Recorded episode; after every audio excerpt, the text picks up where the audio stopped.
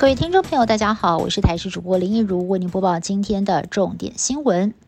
我国今天的确诊人数。是终于回到了四字头，新增四点八万人染疫。指挥中心发言人庄仁祥也分析，未来确诊数似乎会以一周降一万的速度趋缓，但什么时候会到底还要再观察。对于有感染科权威呼吁，可以在今年八月份将新冠肺炎从第五类法定传染病调降到第四类，指挥中心则回应，目前的确有在考虑两种方式，一种是不管轻症、重症都监测，另外一个呢，则是像流感一样监测新冠重症。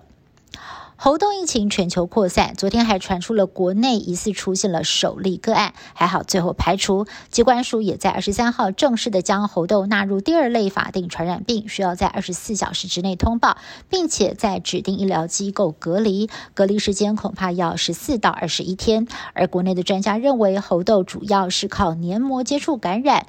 目前看起来还不会像新冠病毒一样传播这么的迅速。虽然天花疫苗可以预防，但是不建议全民都要施打。台北市信义区中午预警停电，影响超过千户，不少店家的生意都受到了影响。根据台电官网，就在今天下午一点四十分左右，尖峰用电量达到了三千九百七十八点二万千瓦，创下了历史新高，用电量大增。加上受到了俄战争的影响，全球燃料价格持续在高点。经济部长王美花透露，台电中油财务承受了很大的压力，而且全世界电价都在涨。二十七号电价审会会做出合理的反应，也让外界解读电价调涨势在必行，而且涨幅恐怕不会低于百分之八。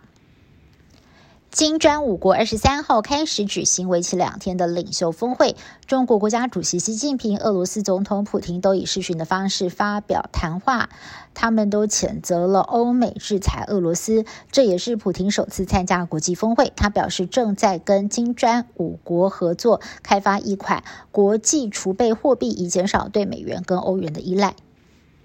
各国政府都在努力的对抗通货膨胀。英国最新公布的数据更显示，英国通膨也达到了四十年来的新高。五月份消费者物价指数年增率来到了百分之九点一，超过了 G7 的所有国家。英国央行甚至预测十月份通膨可能会来到百分之十一。食品价格高涨是导致英国通膨上涨的主因。先前就有调查显示，英国人为了要省钱，有高达四分之一的人会选择几餐不吃、少开车或者是关暖气来度过这。次的通膨难关，美国各地最近遭到热浪侵袭，十六个州发布高温警报，超过两千五百万人处在高温威胁之下。上周至少有五个人死于热伤害相关症状，不少地方的路面受到热膨胀隆起，还有车窗整片出现了碎裂。堪萨斯州西南部还有数千头牛受不了极端高温而暴毙。以上新闻是由台视新闻部制作，感谢您的收听。更多新闻内容，请您持续锁定台视各界新闻以及台视新闻 YouTube 频道。